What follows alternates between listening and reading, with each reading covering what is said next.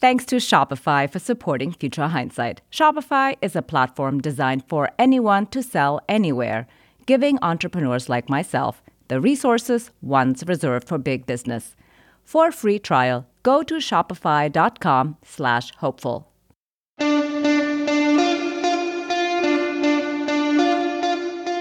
Welcome to Future Hindsight, a podcast that takes big ideas about civic life and democracy and turns them into action items for you and me. I'm Mila Atmos.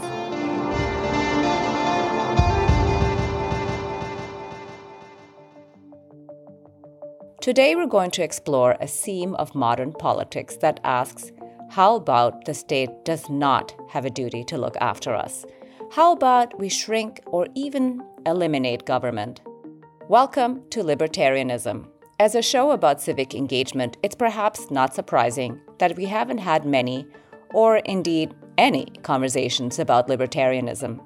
But today's guest's book, Burning Down the House How Libertarian Philosophy Was Corrupted by Delusion and Greed, is a fascinating history of this idea and an excellent lens for understanding our current political battles. The author, Andrew Koppelman, is John Paul Stevens Professor of Law at Northwestern University, and he joins me now. Welcome to Future Hindsight. Very happy to be here. Thank you. So, I wanted to begin our conversation where you started the book with a house fire in Tennessee. It's an arresting story, but it really sets the stage. Let's start with Gene Cranick. Gene Cranick was an aging man in uh, Obion County, Tennessee. It was a county that had decided to essentially privatize fire protection by contracting out its fire protection to a nearby municipality's fire department, and each individual would pay a fee for fire protection. Cranick paid his fee every year, and then one year, as old people do, he forgot that year. And his house caught fire, and he called the fire department, and they came and they watched his house burn down. They were there to make sure that the fire did not spread to the houses of other people who had paid. And this episode triggered a debate among not just libertarian writers, writers on the right and left talking about what libertarianism meant, and writers on the right and left both agreed this was the true face of libertarianism. Everybody's on your own. If you can't take care of yourself, you are in trouble. We want to have a world in which people have to bear the consequences of their actions and where, aside from contract, we don't have any obligation to take care of one another. Right. So many of us throwing around the term libertarianism have exactly the sort of thing in mind. It's extreme, pretty anarchic, actually, and in fact, we often talk about Americans having a libertarian streak, suggesting it's in the DNA of Americans. Well, maybe it's not DNA, but you do want us to go back to the origins of libertarianism to trace its history as an economic and political theory. Why do you want to take us on that journey, and where would you like to start? I wanted to understand what libertarianism was. I encountered it a few years ago when I wrote a book about the Obamacare litigation in the courts. I'm a law professor, and that's what I write about. And it became clear to me that the Obamacare litigation was being brought by a group of libertarians who wanted to read their philosophy into the Constitution, where it actually isn't. And so, in the course of doing that, I wanted to understand what libertarianism was. And so I did some reading about it. And when I finished the book about the Obamacare case, I found that I still had things that I wanted to say. And I was also frustrated because I found that there was no good general introduction to libertarianism out there available. If you Googled libertarianism, you would find books written by enthusiastic libertarians.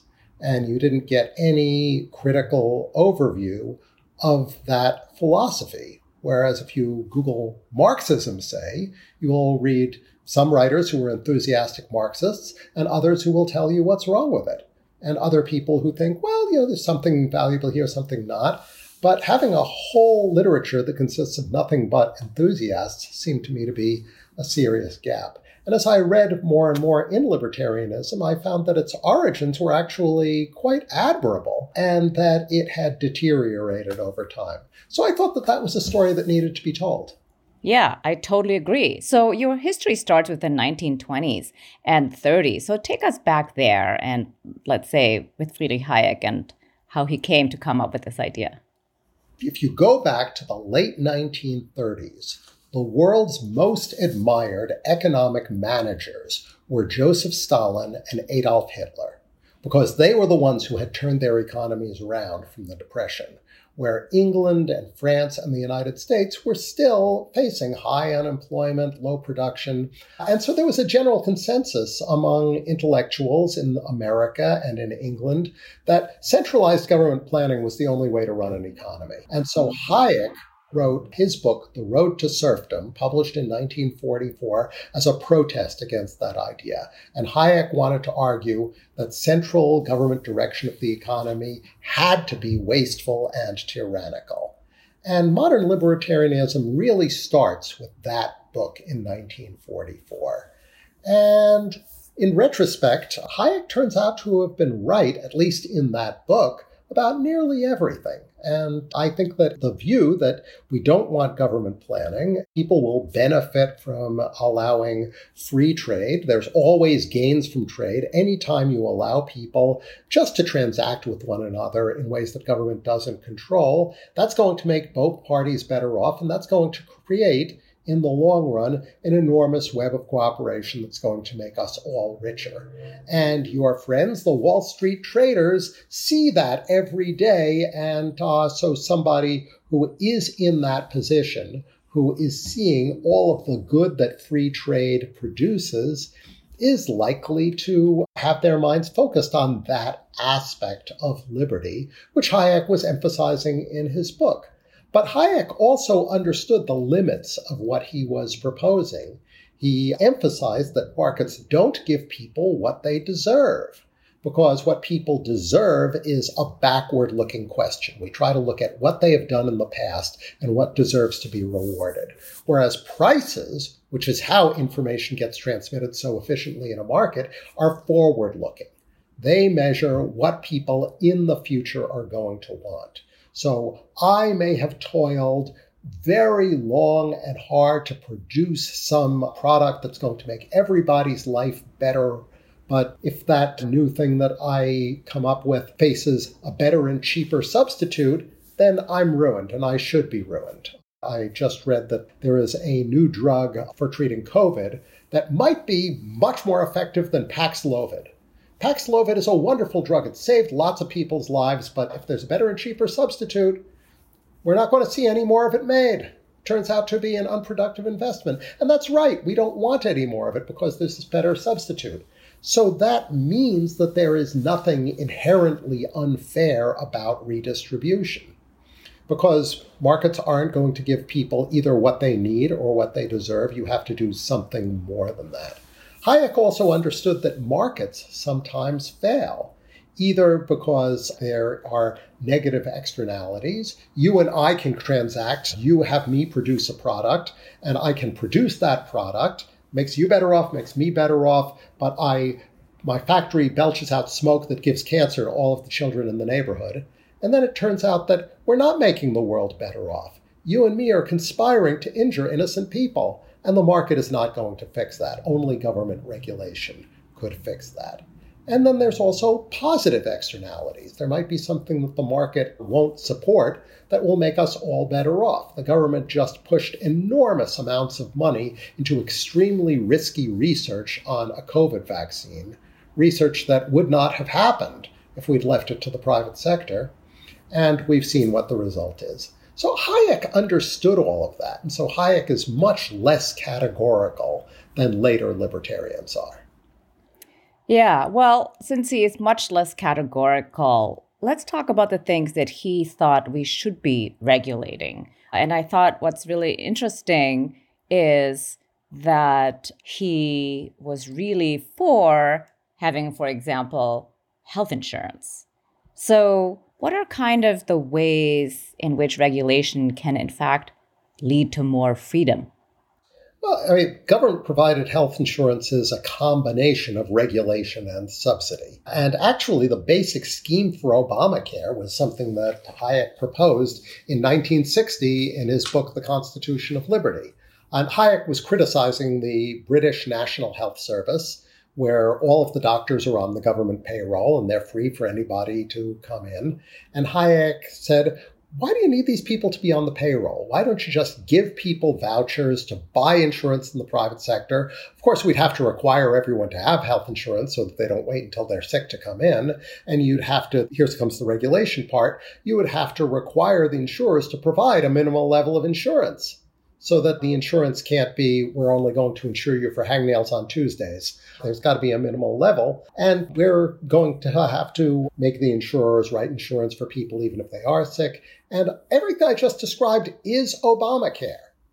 So he thought that misfortunes of this kind, like unexpectedly getting sick, are the sort of thing that people can't uh, necessarily protect themselves from or foresee, and that government ought to be able to step in and protect people from the misfortunes that are hard to anticipate.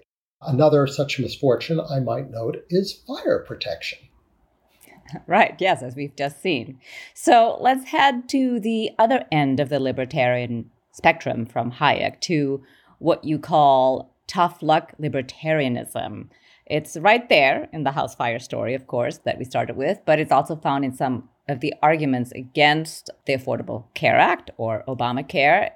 It seems to be the ultimate in people voting and acting against their own economic interests, their own well being. So, what's the attraction this idea that uh, if you are sick and you can't afford to pay for it, that's your tough luck. In my earlier book, which was called The Tough Luck Constitution and the Assault on Healthcare Reform, I tried to argue that that was what underlay the Obamacare challenge.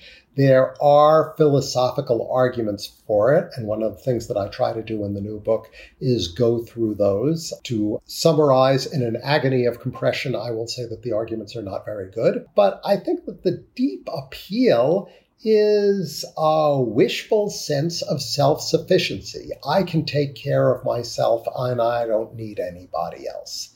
And it is that idea of being absolutely self sufficient and able to handle myself in the face of a world that doesn't appreciate me, which is part of the appeal. It certainly is the driving appeal of Ayn Rand's novel, The Fountainhead, to, I think, a lesser extent, Atlas Shrugged as well. And I think that that is the deepest emotional wellspring of libertarianism. And the other thing that I think that it comes out of is a despair about institutions. People don't have the same kind of trust in institutions that they once did, and they think that they can get along without them, or they hope they can get along without them, or they fantasize about getting along without them.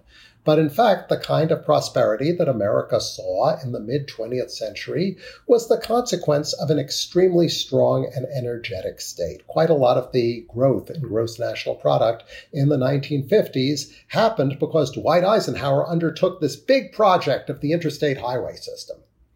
And in general, big government facilitates our freedom by making the country richer and giving us more wherewithal to conduct our lives as we like. Yes, I think that was really made plain in your book. And, uh, you know, this uh, fantasy that you just mentioned about being wholly self sufficient, I think you encounter that a lot, especially on Wall Street. You know, I am a self made man or woman, and uh, everything I made, I deserve 100% of. We are going to take a quick break. When we come back, the link between climate denial and libertarianism, where it comes from, what's the motivation. But first, can we talk about notifications for a second? Who actually leaves those sounds on anymore? Well, besides that kind. That's another sale on Shopify, the all in one commerce platform to start, run, and grow your business. Shopify has all the sales channels sorted so your business keeps growing from an in person POS system to an all in one e commerce platform, even across social media platforms like TikTok, Facebook, and Instagram. Whether your thing is vintage teas or recipes for ghee, start selling with Shopify and join the platform simplifying commerce for millions of your favorite businesses worldwide. Shopify makes it simple to sell to anyone from anywhere. With Shopify, you'll create an online store in your vibe, discover new customers, and grow the following that keeps them coming back. And thanks to 24 7 support and free libraries full of educational content, Shopify's got you every step of the way. It's how every minute new sellers around the world make their first sale with Shopify, and you will too. When you're ready to launch your thing into the spotlight, do it with Shopify, the commerce platform backing millions of businesses down the street and around the globe. This is Possibility powered by Shopify. Whether your thing is making ebooks or earrings, Shopify makes selling simple so you can put yourself and your ideas out there. Making your idea real opens endless possibilities. I love how Shopify makes it easy for anyone to successfully run your own business. It's never been easier to start and grow a business thanks to Shopify. Go on, try Shopify for free and start selling anywhere. Sign up for a free trial at shopify.com slash hopeful. Go to shopify.com slash hopeful to start selling online today. Shopify.com slash hopeful. And now, let's return to my conversation with Andrew Koppelman. I wanted to ask you about the connection between libertarianism and climate denial because you explore the huge impact libertarian billionaires like the Koch brothers have had on climate skepticism in politics and on the response to climate change. Can you help us understand that connection? After I talk about Hayek, I talk about subsequent thinkers who have a much more categorical view of the limits of the state and of the limited role of the state. People like Murray Rothbard, the most important philosopher you never heard of. I try to make the case that he's actually very important. Or Robert Nozick, who is the libertarian that lots of people read in college. Or Ayn Rand, who was probably the most influential of the lot. So this philosophy had a big impact on Charles Koch. Koch was a friend of Rothbard, and Rothbard persuaded him to start the Cato Institute, which was a very Rothbardian institution. And Rothbard was extremely suspicious of anything that the state did, tried to argue that we could take care of ourselves without any role at all for the state. And I try to show, going through Rothbard's ideas, how he struggled with the problem of pollution and never really came up with a good answer to the problem of pollution and ended up, for the most part, denying it and ignoring it. And I think that that kind of denial is the best way to account for Koch's activity in this area. Koch started out as an idealist. He was supporting libertarian causes way back in the 1960s when he was not particularly politically significant at all. He was just a true believer, and this was the story about the world that appealed to him, and he wanted to promote it. He also was a heavy investor in fossil fuels. His whole business is based on petroleum refining. And in the first Bush administration, the George H.W. Bush administration, government was already recognizing the problem of climate change, and there is a serious possibility that they could have passed a carbon tax way back then. There was some movement in that direction, and Koch mobilized against it and started flooding the world with junk science, trying to deny the influence of climate change. Really, very much following the model of the tobacco industry, which was trying to cast doubt on the link between cigarettes and cancer. Jane Mayer has done a very good job of showing the link.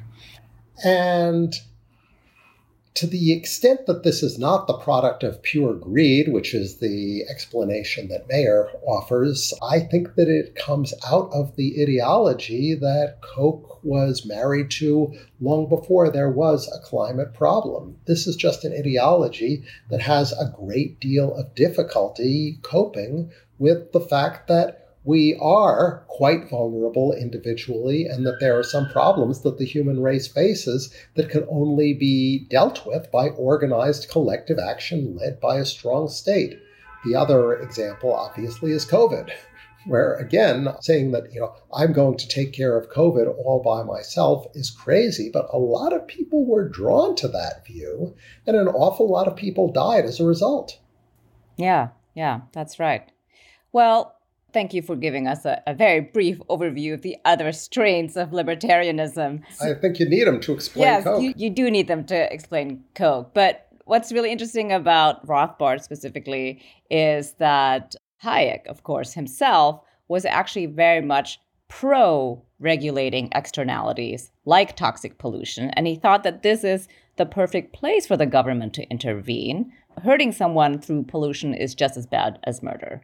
But libertarianism, as practiced by Koch and Rothbard, has done more to hurt people through pollution than not. And as you said, the COVID exercise seems to really refute libertarianism in our current circumstances. So our challenges to me seem to demand communal responses, as opposed to, of course, you know, tough luck libertarianism and you're on your own.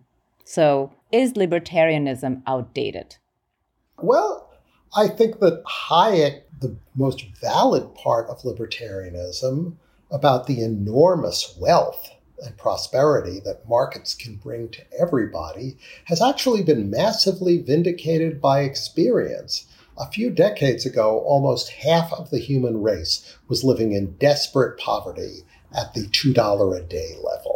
And today it is less than 10% of the people on the planet. Uh, and most of them live in failed states. More than half of the human race is middle class in the sense of having some disposable income where they can decide what they want to do with the money. They don't need it all for food and shelter. This is one of the greatest things that has ever happened in history. And it happened because we were listening to Hayek. But at the same time, and this is, again, you know, what your Wall Street traders, they can say, I am rich because I participate in a system that has made everybody better off. And Hayek also showed that a necessary consequence of that system is massive inequalities of wealth. But that doesn't preclude redistribution. It doesn't preclude a really robust welfare state.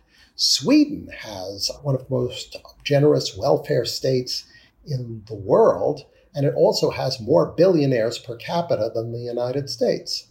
So it's possible to have both of those. What they are not entitled to stay, Hayek thinks, is I deserve every penny that I have made. You only have made this money because you find yourself in a privileged position, a lucky position, in an economic system that you did not yourself create that had slots for people like you. And you were just very lucky.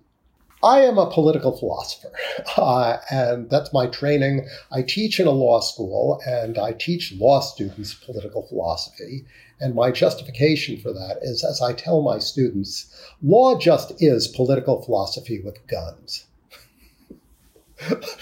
political philosophy is an account of how political power ought to be deployed. Law is people who have an idea of how political power ought to be deployed and who have the power to do it. It is somewhat upstream of any particular philosophy. So, in terms of practical politics, I think that the broad Hayekian perspective actually is shared by almost all Americans today. So even Bernie Sanders has said he does not want to nationalize the means of production like socialists in the past. What he means by socialism is a really generous welfare state on the scale of Sweden. Now, there are some genuine socialists who really want to nationalize the means of production. Uh, you read a lot of them in, for example, Jacobin magazine. And I want to say to those people, I actually did say in a blog post a couple of years ago called Socialists for Capitalism, that if you care about the people on the bottom, if you care about the worst off people, a robust free market is likely to do more for those people than any centralized state control. And then we're just arguing about means. So I think that just in terms of what the basic elements of your political program ought to be, it's helpful to read Hayek. It's also, I think, you know, one of the things I'm trying to expose in the book is that there are really two kinds of people who make libertarian arguments and they form a political alliance, but they have rather different intentions. One group is idealists who really believe that an absolutely minimal state or no state at all will make us better off, and who really believe that anything that limits state power is going to leave people freer to shape their own lives. And the other group is a people, typically in business, who would like to be able to hurt other people without being bothered by the police. And so the deployment of libertarian rhetoric, for example, in the Obamacare fight or in Donald Trump's efforts to gut the uh, scientific expertise of the federal bureaucracy, really is in the service of the second. So, quite a lot of Trump's attack on environmental regulation was not like the kind of attack that you saw under Reagan, where they just wanted to make sure that some environmental regulation wasn't cost justified. They thought that some environmental regulation was wasteful. Whereas Trump didn't care whether it was wasteful or not. Even if uh, environmental regulation was saving lives, still, it's costing business money, we're not going to do it. It's a very different perspective and they used libertarian rhetoric. The thing that I want people to take away is don't believe this stuff. I'm not a political strategist. I'm a professor and a philosopher. What I can offer you is less confusion and less ignorance. That's my job. Yes, we're all about less confusion and less ignorance.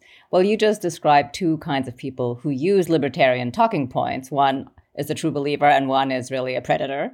And so this is kind of a related question, and it feels like more than a coincidence. Libertarians are a pretty white bunch. I did a search, a, a quick search, and pulled up a short list of black libertarians and also several articles asking why there aren't more black libertarians.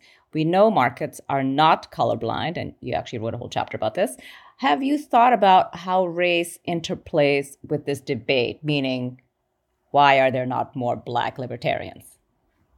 Well, it interplays in a number of ways. I mean, I think the most salient one, and the one that had the deepest impact on American politics, is the most libertarian presidential candidate, I think, ever was Barry Goldwater, who, after he got the Republican nomination in 1964, surprised everybody by voting against the Civil Rights Act of 1964. And so, in doing that, he lost the black vote, which before then had skewed somewhat Democratic.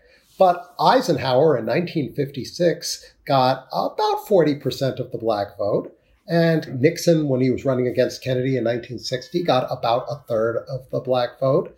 And then Goldwater got less than 10%, and it has been hard for any Republican to crack ever since. So, anti discrimination law turns out to be a place where libertarians think government should not interfere with the market, should not interfere with anybody's private economic choices. Anti discrimination law does that. It's illegitimate. That's the position that Milton Friedman took in Capitalism and Freedom. In 1962, he claimed the market was going to fix it, which is such a silly thing to write in 1962, but uh, that's what he thought. I also think that this fantasy of self sufficiency is something that people are more likely to be drawn to if they have enough money to make themselves comfortable. And the population of people who are like that, for some reason, is disproportionately white in the United States. And so I think that means that white people are more vulnerable to this particular intellectual infection. And then, while I don't talk about this very much in the book, since I finished the book and while the book was in press, the racists seem to have essentially taken over the Libertarian Party. So then you want to know where did those folks come from? There was always a strain of libertarianism that fantasized that the United States could be treated like a big piece of property from which you could exclude people and from which you could exclude trespassers, and that we could keep all of the non white people out of the United States. And that was what liberty consisted of. This involves a really crude misunderstanding of what property is, since a country is not a piece of property. And uh, while the United States did for a long time have explicitly racist immigration laws, those racist immigration laws were abandoned in the 1960s, which is why the Americans look different now than they did in the 1960s. So uh, there is a faction of libertarians who are drawn to this idea. And there's always a problem with any political organization if the political organization can be controlled by a small group of motivated people who show up at the meeting. That's what produced the radicalization of the Labour Party in Britain that gave you Jeremy Corbyn. And it was the same pack the meeting strategy that has given you a libertarian party of today that is no longer ready to disavow racism. Mm-hmm. Yes. Well, I'm wondering if you see a libertarian streak emerging at the Supreme Court, which is, of course, your other beat as a law professor. I'm thinking about the court's conservative majority's solicitude for curtailing or eviscerating the administrative state. I'm also thinking about the way in which they let the Texas SB 8 abortion ban stand, which is based in a kind of vigilantism, it seems. Or am I totally off base here?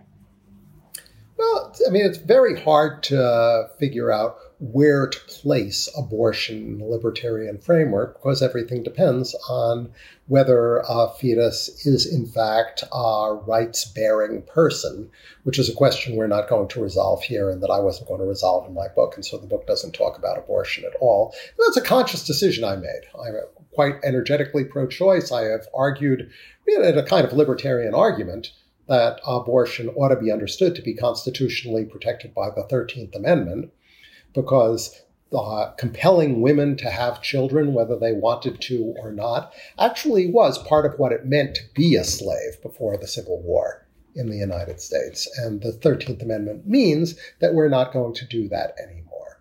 And I've made that argument in several articles. They're available for free on the web if anyone is curious. But uh, in the book, I talk about the more general proposition that we'll all be freer if the state is constrained. And we have seen that on the contemporary Supreme Court. And I think that libertarianism is playing a role in its effort to constrain the administrative state. I think about the decision saying that the Occupational Safety and Health Administration could not require workers to be vaccinated before they went to work because the court said this is a problem that is not within the uh, delegated ambit of the Occupational Safety and Health Administration. When if you read the statute, it obviously is. The whole purpose of the statute is that you should be able to go to work and not have your body affected by what happens at work so that when you come home, you die. That's why the statute is there. And so there's no question that this was legitimate, but the court wanted to read the statute very stingily. And we saw it again recently in the question of whether the Environmental Protection Agency had the capacity to regulate power plants producing greenhouse gases.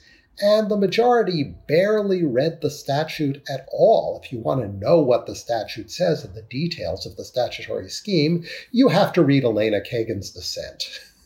which actually reads the statute.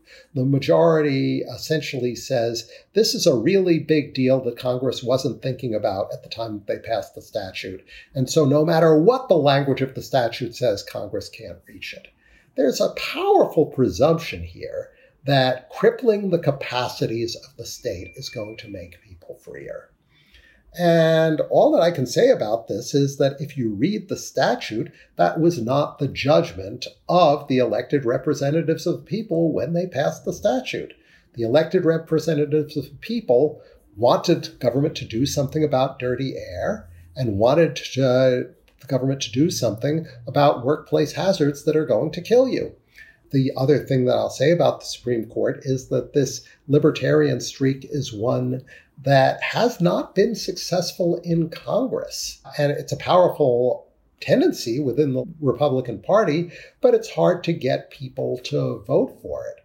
Uh, I guess the real test of that was when the Republicans held both houses of Congress and the presidency, and they tried to repeal Obamacare. And it turned out that you just could not get the votes among Republicans for taking health insurance away from 20 million people that just turns out not to be what Americans want, even though extreme libertarianism will say that that is what justice requires. That's a great example to illustrate exactly how unappealing libertarianism is in the way that it is commonly understood today. So, you do, however, emphasize in the book that libertarians and liberals are branches of the same tree. So, where do you see the principles of libertarianism showing up on the left today?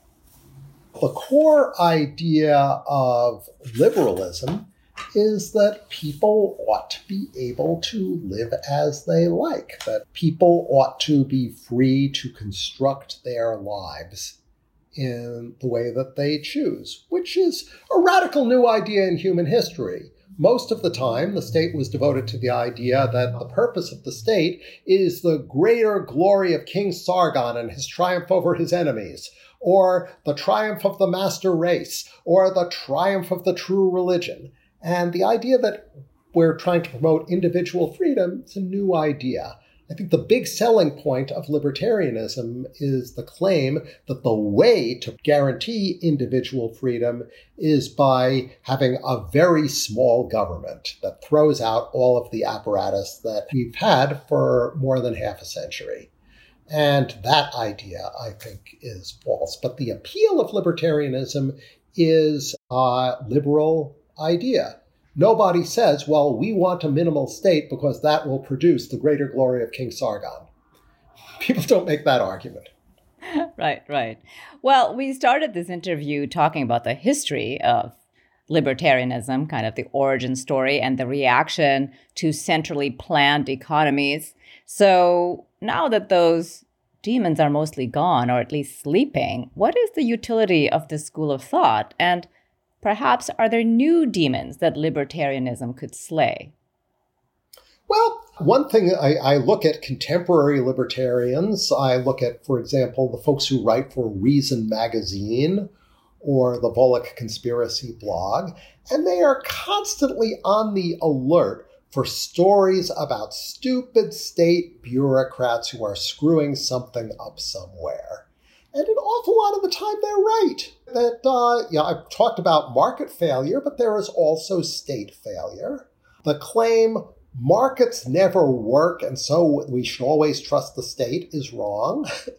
so is the claim that markets never work, and so we need the state to run everything. They're both wrong. The world is just more complicated than that, and the question of whether any particular government program is or is not a failure has to be answered at retail.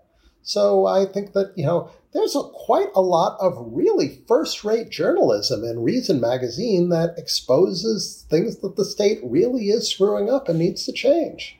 Mm-hmm. Yes, I think that's one of the things I really appreciated about your book also is that, you know, libertarianism in this way has been fully embraced by the left, which is to say, like, we need accountability. If it's not working, then we need to stop doing this thing. You know, we can't just keep throwing money at something that we know is not working. So, we usually ask guests to share two things for an everyday person to add to their civic action toolkit to be good citizens. But this conversation is, of course, a little more philosophical, and I'm glad for it. But I'm going to change up the question in light of that. How do you think this history, your book, and a better understanding of libertarianism's role in our current politics can help us as civically engaged citizens? I think that this is something that I tell my law students as well. If you are trying to persuade your fellow citizens, one of the ways in which libertarianism has succeeded is by offering a vision of freedom that is emotionally appealing. And one thing that all of us have an obligation to do if we're going to try to persuade our fellow citizens of anything is to become better and more articulate rhetoricians. So I think that the appeal to freedom is an attractive appeal. People want to be free. It is good for people to control their own lives. And so I think that it is helpful if one talks to libertarians, which all of us find ourselves doing from time to time, to realize that there is this common ground. The appeal to liberty has its attractions and that we really are arguing about means and not ends, and just make the point that most people, if they reflect, are going to agree with you that people aren't freer if they die of COVID. people yes. aren't freer if particulate inhalation shortens their lives. One of the things that lots of us want to do with our freedom is live long enough to meet our grandchildren. That uh, the appeal to freedom is great. And I think that you want to show the person you're talking to that you fully appreciate that. You're not against freedom. The question is, how do you deliver it? Right. Yeah, that's a good point. I think so many of us here in this current time have problems communicating with people from all walks of life and we disagree and then we shut down and we change the subject to something that nobody wants to talk about, like the weather. But anyway, here's my last question. Looking into the future, what makes you hopeful? Oh, quite a lot. It is the case the state market cooperation that we've seen in the past and are seeing again is producing enormous progress. The last chapter of the book is a pretty gloomy chapter about climate change. And uh, climate change is not a problem the United States can solve all by itself. The main source of climate change in the future is poorer countries that don't want to be poor anymore. The way to keep them from warming up the planet is to hand them green energy technologies on a silver platter and say, don't burn coal, use these instead. And that has already begun happening. I just saw a survey. There is a growing number of countries in the world that are simultaneously improving their gross national product and diminishing their carbon footprint. And we are seeing more and more of that. And the fact that Biden just invested so much money in green energy, far more than Obama, who made a big investment and it paid off big. Biden's investment is much bigger than Obama's. That makes me very hopeful. This is a matter of serious partisan division. I'm very sorry that the Republicans are, uh, they used to understand that there was a problem. They used to be helpful with this. I want my old Republican Party back. Yes, hear, hear, we all do. I think it would make for better governance and better government and more trust in our institutions.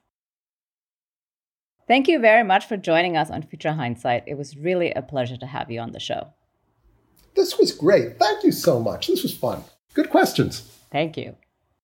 Andrew Koppelman is John Paul Stevens Professor of Law at Northwestern University.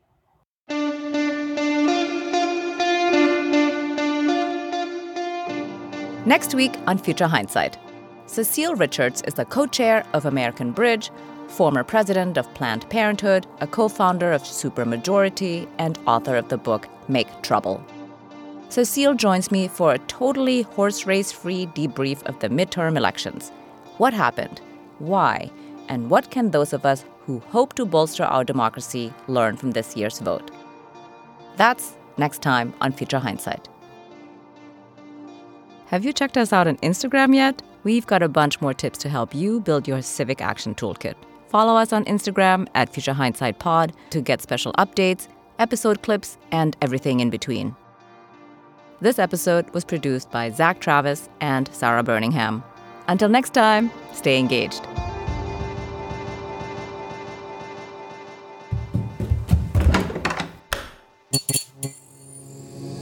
This podcast is part of the Democracy Group